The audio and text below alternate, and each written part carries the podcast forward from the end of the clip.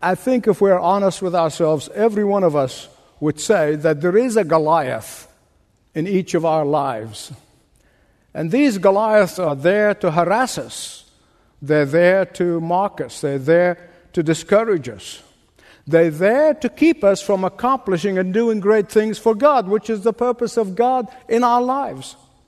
You remember that Goliath kept on mocking the people of God until a shepherd boy who believed that his God is greater than all of the giants in this world, that his God is greater than all the Goliaths in our lives.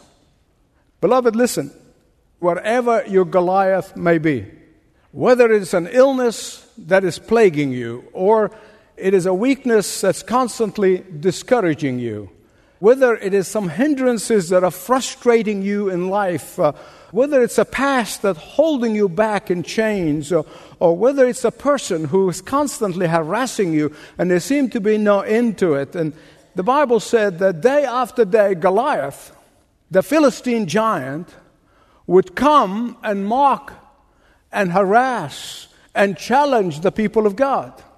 And no one could stand up to him until David, the son of Jesse, shows up on the scene, who actually was there bringing food to his older brothers who were part of the army. Here's a fact the giant that's in your life, and you know it, and the giant that is in my life are very different, and vice versa. But unless we learn how to slay these giants, whatever they may be, Satan is going to use them. He's going to use them to discourage us, he's going to use them to defeat us. Whether these giants are the giants of fear, anxiety, and worry, and discouragement, and, and despondency, whether these giants are the giants of addiction, or, or restlessness, or envy, or bitterness, or anger, whatever they may be. And make no mistake about it, Satan is behind them all. but they have one purpose in mind that is to render the children of the living God to be ineffective and not to be the army of the living God. The question is how do we defeat these giants, whatever they may be? Story told about the Sunday school teacher's nine year old kids, and she was trying to teach about Goliath and David, and which is a story, of course, familiar to everybody, even non Christians. And so she brought a life size giant into the classroom. And she plonked it right there in the front of the kids. And she said, Now, kids, what do you do when you're facing this type of giant? One kid said, I'll call 911. well, that's one way of dealing with it. As I said, the story of David is so known. You, you, hear people in the media always referring to David and Goliath, and, and so familiarity with it tend to really take away from the absolute significance of it in the Christian life, in the spiritual walk. When that nine foot, ten inch Philistine giant was mocking and harassing and belittling the people of God, when that nine foot, ten inches Philistine rendered the entire army of Israel to be ineffective until David showed up and who took the giant on. You see, in the Bible, this giant is a type of Satan. This is a type of the battle between Satan and the Lord Jesus Christ. Hear me right on this one. Whatever your Goliath may be, Whatever Goliath you have in your life, he is Satan's champion and he is Satan's emissary to harass us and to defeat us. But David represents the Lord Jesus Christ. He is God's champion. And he defeated Goliath and killed him and became victorious. Why? Because David was the foreshadowing of the Lord Jesus Christ, who is the chief shepherd who knocked Satan's teeth when he died on that cross. David put a stone in that sling, and when that stone landed in the forehead of Goliath, he yelled out, Timber! you see, when David put that stone in that sling, he was foreshadowing the solid rock upon whom the church is built. Jesus is the one who on the cross defeated Satan. He actually crushed his head, just as the Bible prophesied. Jesus is the one who defeated Satan, and he defeats every giant that harasses every one of his children. The problem is that so many of God's children don't know that.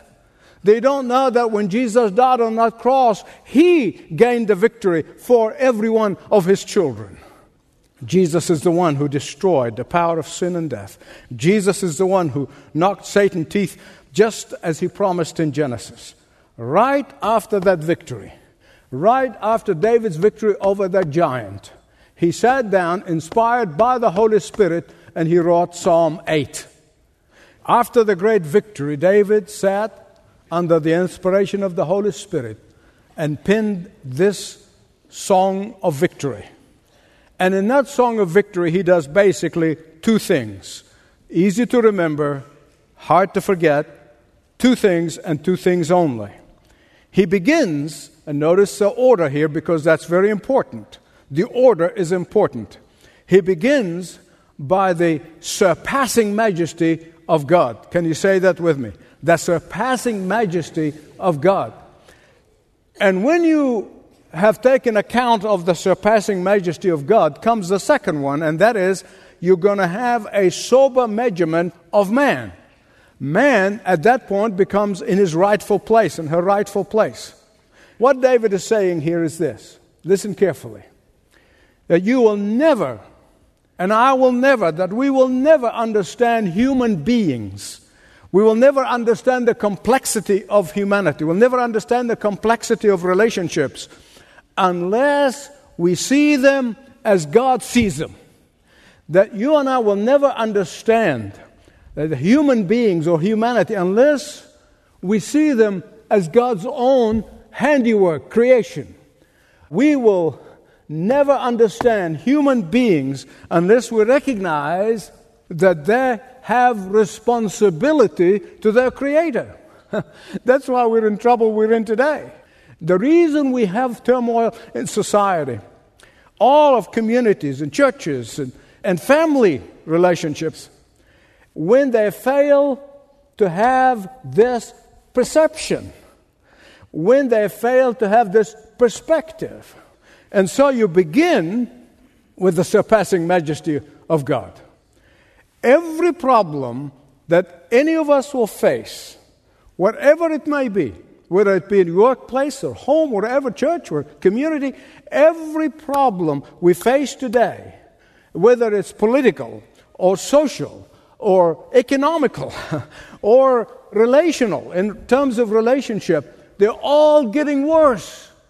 Did you know that? But do you know why?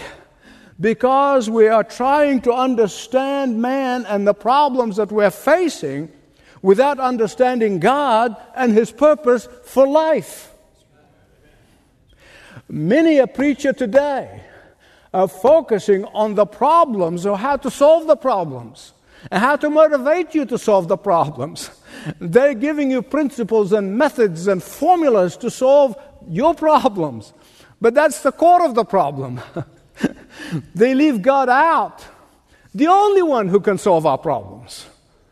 Now, beloved, we can only have sober measurement of humanity and of human beings and of the human problems and all the relationship problems that we have. We can only have that sober judgment only when we have understanding of the surpassing majesty of God.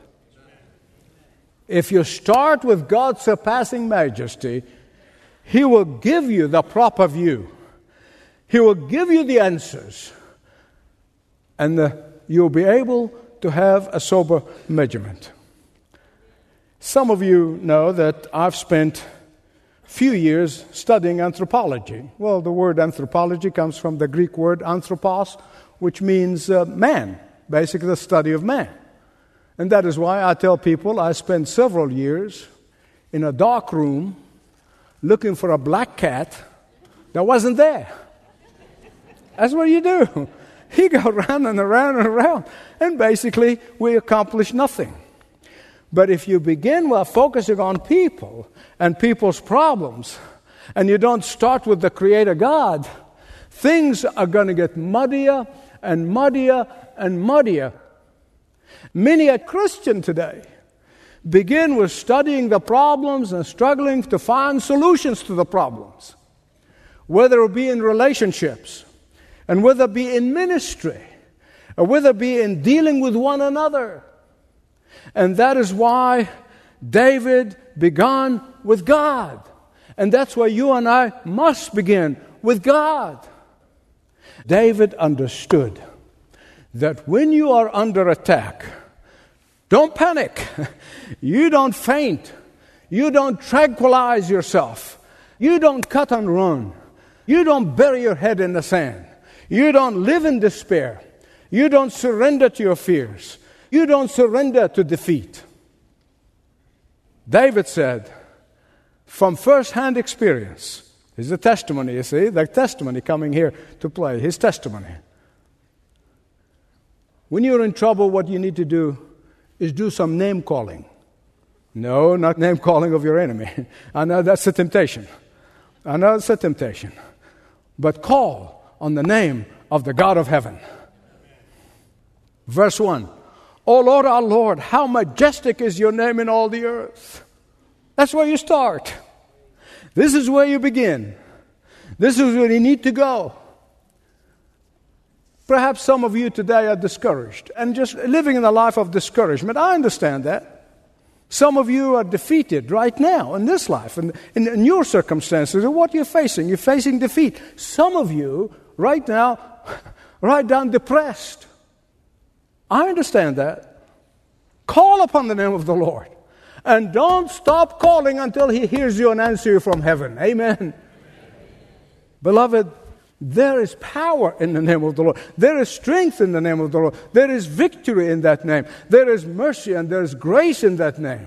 And David is really saying a lot more than this. He's saying that when you look at creation and you see all of its majesty and you see its magnificence, you are only seeing a very, very, very pale approximation of the true majesty of God.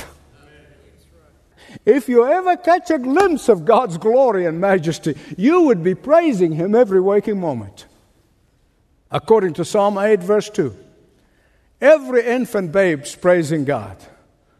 Mom and dad, even when that babe cried in the middle of the night, you need to rejoice because he's praising God. I know you don't think so when you wake up in the middle of the night, but if you think about it this way, you'll, it'll go a lot easier. the Lord Jesus Christ himself quoted this verse. He quoted it to these self righteous Pharisees, hypocrites. He said, From the lips of children, he ordained praise. David came into the battlefield and he said to Goliath, who was mocking, he is actually mocking God by mocking his people.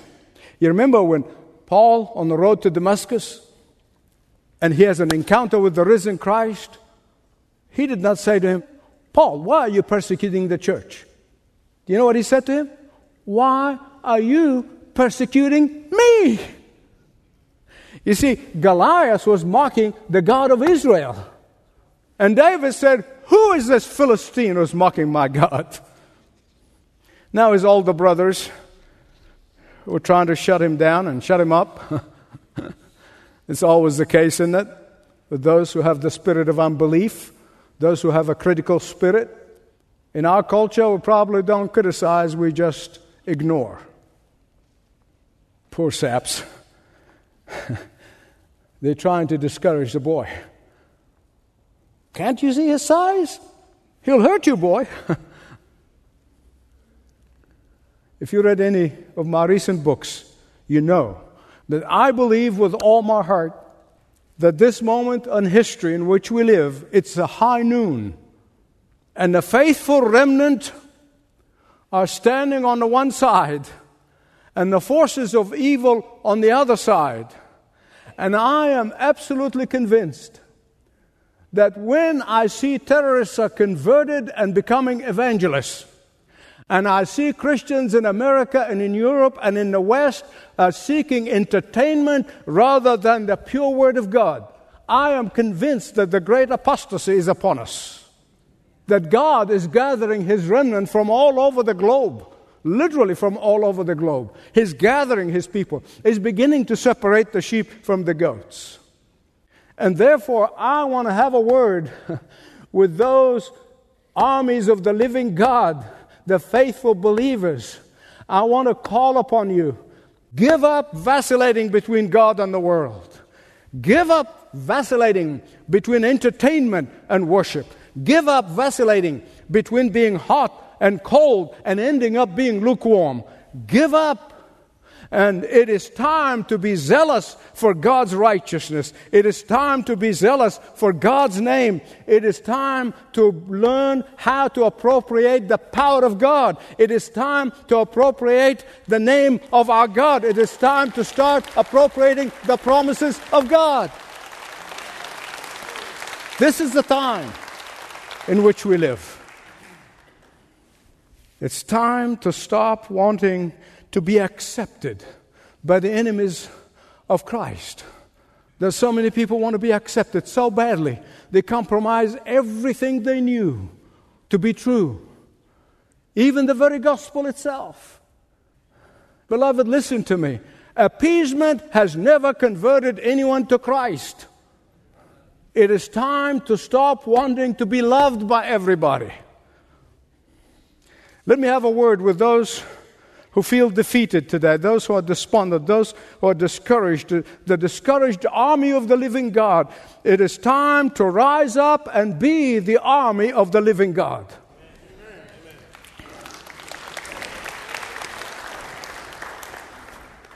But there's something here I don't want you to miss.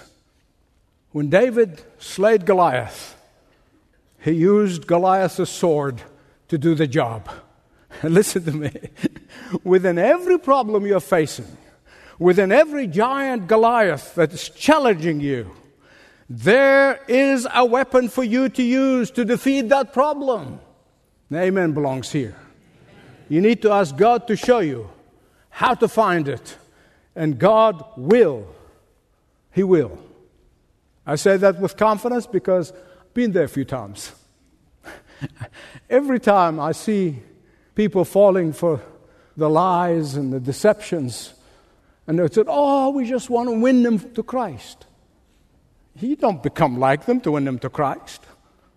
That's God's work. Let God do His job. I By all means, love them, but don't conform to them.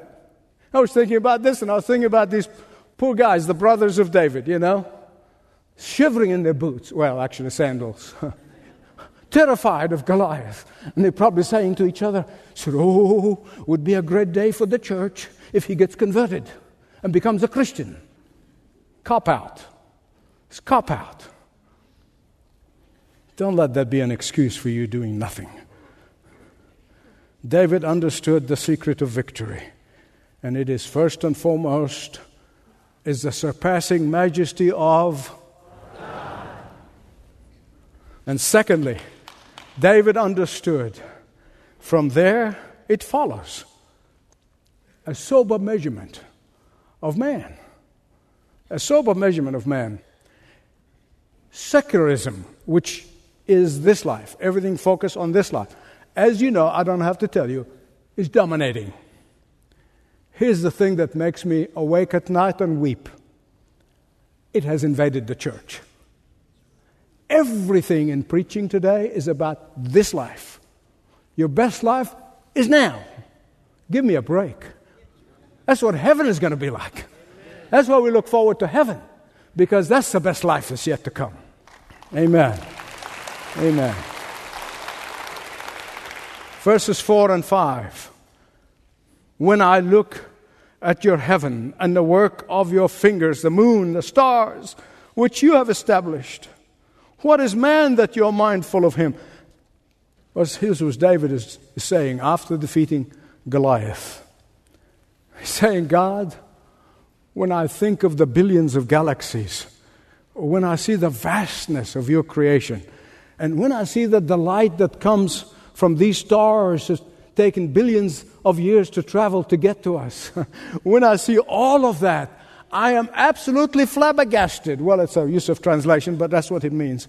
I am flabbergasted at the fact that the God of that universe, the God who made it all, the God who orders it all, the God who maintains it all, the God who sustains it all, cares not only for every single human being, but for every single hair of his children. David is really saying more than that. He's saying the very God who created the vast universe has given human beings a higher priority than all of the galaxies. David is saying, Lord, it's mind boggling. It's mind boggling for me that you are more interested in every single one of your creation than the planets that you flung across the orbits. Lord, it's mind boggling that you are interested more in souls than in stars. Lord, it's mind boggling that you are more interested in me than the universe. It's overwhelming. It's overwhelming. Beloved, because of that interest, God the Son left the glory of heaven and came more than 2,000 years ago, became one of us in order to save everyone who would come and place their whole trust, their whole confidence in Him, and then live in obedience to Him. And I hear people say, Oh, God doesn't love me. God doesn't care about me anymore. He doesn't care about my problem. Come on now. No, no, no, no, no. It's just you don't like the way He cares about you. he cared enough. So this morning, when you brushed your hair, He said, Number 10,571, come on out. And it came in the hairbrush. How foolish of us to try to define ourselves and refuse the Creator's definition of who we are. I know throughout history, those of you probably learned all this at school, but you know that people try to define man different ways.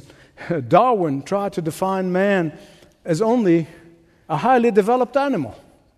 Freud, Freud, I always mispronounce his name. he thought that man is a, an underdeveloped child. Karl Marx defined man as a mere economic factor. Pascal said that man is a reed, a thinking reed, but a reed nonetheless.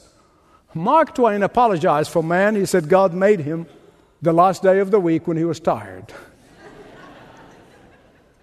but before all of them, there was Plato who once defined man as a featherless bird until one of his rivals showed up in his doorstep with a plucked chicken, announcing, Behold, Plato's man. And then he changed the definition. He said, A being in search of meaning. But God said through David in Psalm 8, verse 5, Man is crowned by God with glory and honor. The Bible said that God created men and women in His own image, that God created men and women to reflect His glory, that God created men and women as rational beings. That is why God created men and women to be very different from the rest of creation. That God created men and women as separate and apart from the rest of creation. Thomas Aquinas, in the medieval times, explained Psalm 8 this way he said, Man is a midway between angels and animals. Angels above man, animals below man. Angels have spirits but no bodies. Animals have bodies but no spirit, and yet man has a body and spirit. Now, I don't think Aquinas was thinking biblically, but be that as it may. The Bible teaches that men and women were given a special privilege to be able to look up beyond the created being, beyond the angels that God created. That when man is able to look up to the Creator God, he will imitate God. But when he looks down at the animals, he's going to exhibit beast like behavior. We're seeing it right now. The reason the merchants of the theory of evolution are selling very hard these days is because they want men and women to cohabitate like animals. Is they are wanting us to behave like monkeys. The reason they want us to look down rather than look up is because they want us to be beast like, not God like. In fact, the book of Daniel, chapter 4, verse 30, you see king of Babylon, King Nebuchadnezzar, when he turned his back on God, he became a beast. When the God of the Bible is rejected and replaced, as we're seeing before our own eyes right now, animal like people will rule these lands. The reason all of the secular humanism, from Hollywood to academia to the media, they want to eliminate God, the God of the Bible I'm talking about, from our collective conscience, is because they want to live like animals with no moral boundaries. In fact, when that happens, people will behave like wild animal kingdom. Indeed, they are doing things and tolerating things that even animals do not tolerate. And that is why God sent his one and only Son to save us from our willful ignorance, from our rebellion, and to fulfill Psalm 8. For it is Jesus is the ultimate fulfillment of this psalm. Beloved, the time is coming, says Hebrews chapter 2, verses 7 and 8, when God will put everything in subjection under Christ. The day is coming when those who love the Lord Jesus Christ, regardless of the harassing, regardless of the pain, regardless of the suffering, we're going to be reigning and ruling with Him in heaven.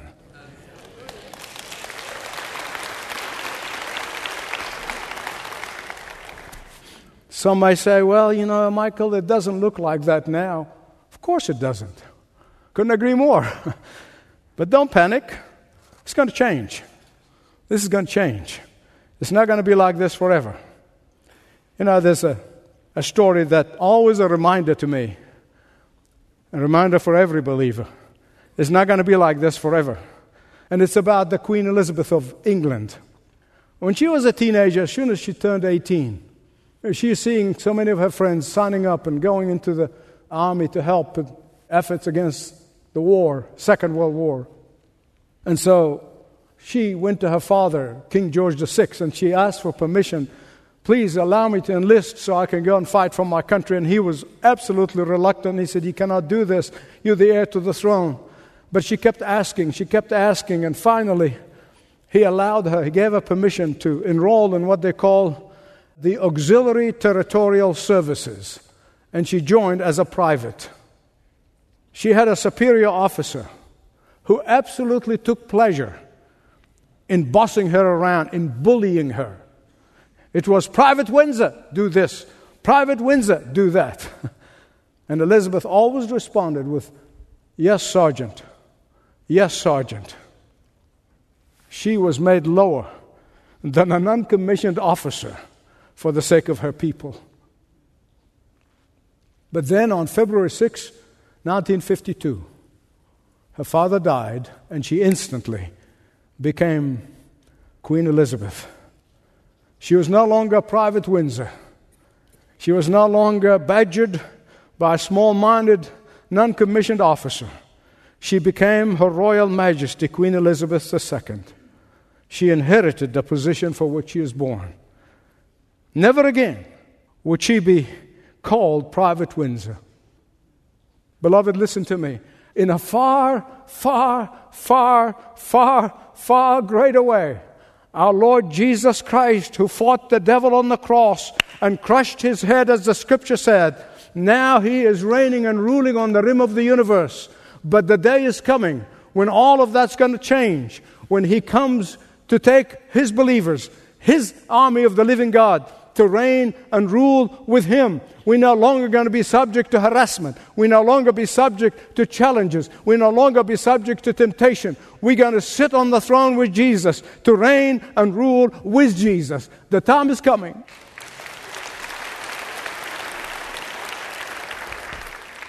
The question is whether you're going to reign and rule with Him.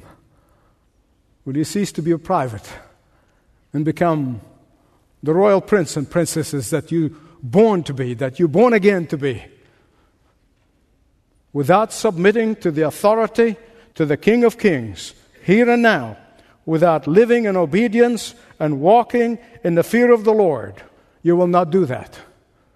But you can be assured of victory here and now and reigning and ruling with Him for all of eternity on the throne with Jesus. And you can do that today. You can do that today. If you've never made that commitment, say, God, forgive my sins. I want to be your child. And God said, That's what my son died for. Welcome home. Amen. Amen. Will you bow your heads with me, please, as we pray? Lord, you are the searcher of every heart. You know exactly where each of us stand, where each of us think, and where each of us live. And so I'm praying the power of the Holy Spirit that He may come and move among us. For those believers who have surrendered their power, who have given up their authority, I pray in the name of Jesus that you will send us an awakening in the heart of every servant who's listening, who's hearing. Father God, in the name of Jesus, deliver us from vacillation. Deliver us from faulting between two opinions. Deliver us from putting one foot in the world and one foot with God. Deliver us from worshiping Jesus on Sunday and worshiping the devil the rest of the week. Deliver us in the name of Jesus. And for those who have never made that commitment, Lord, I pray that your voice will bang on their heads and their minds until they make that decision. They may lose sleep until they make that decision. For Father, we know that it is your desire no one to perish. I pray this in the mighty name of Jesus. And all of God's people said, Amen. Thanks for listening to this message from Dr. Michael Youssef, recently featured on Leading the Way. If you'd like to know more about us, please visit ltw.org. That's ltw.org.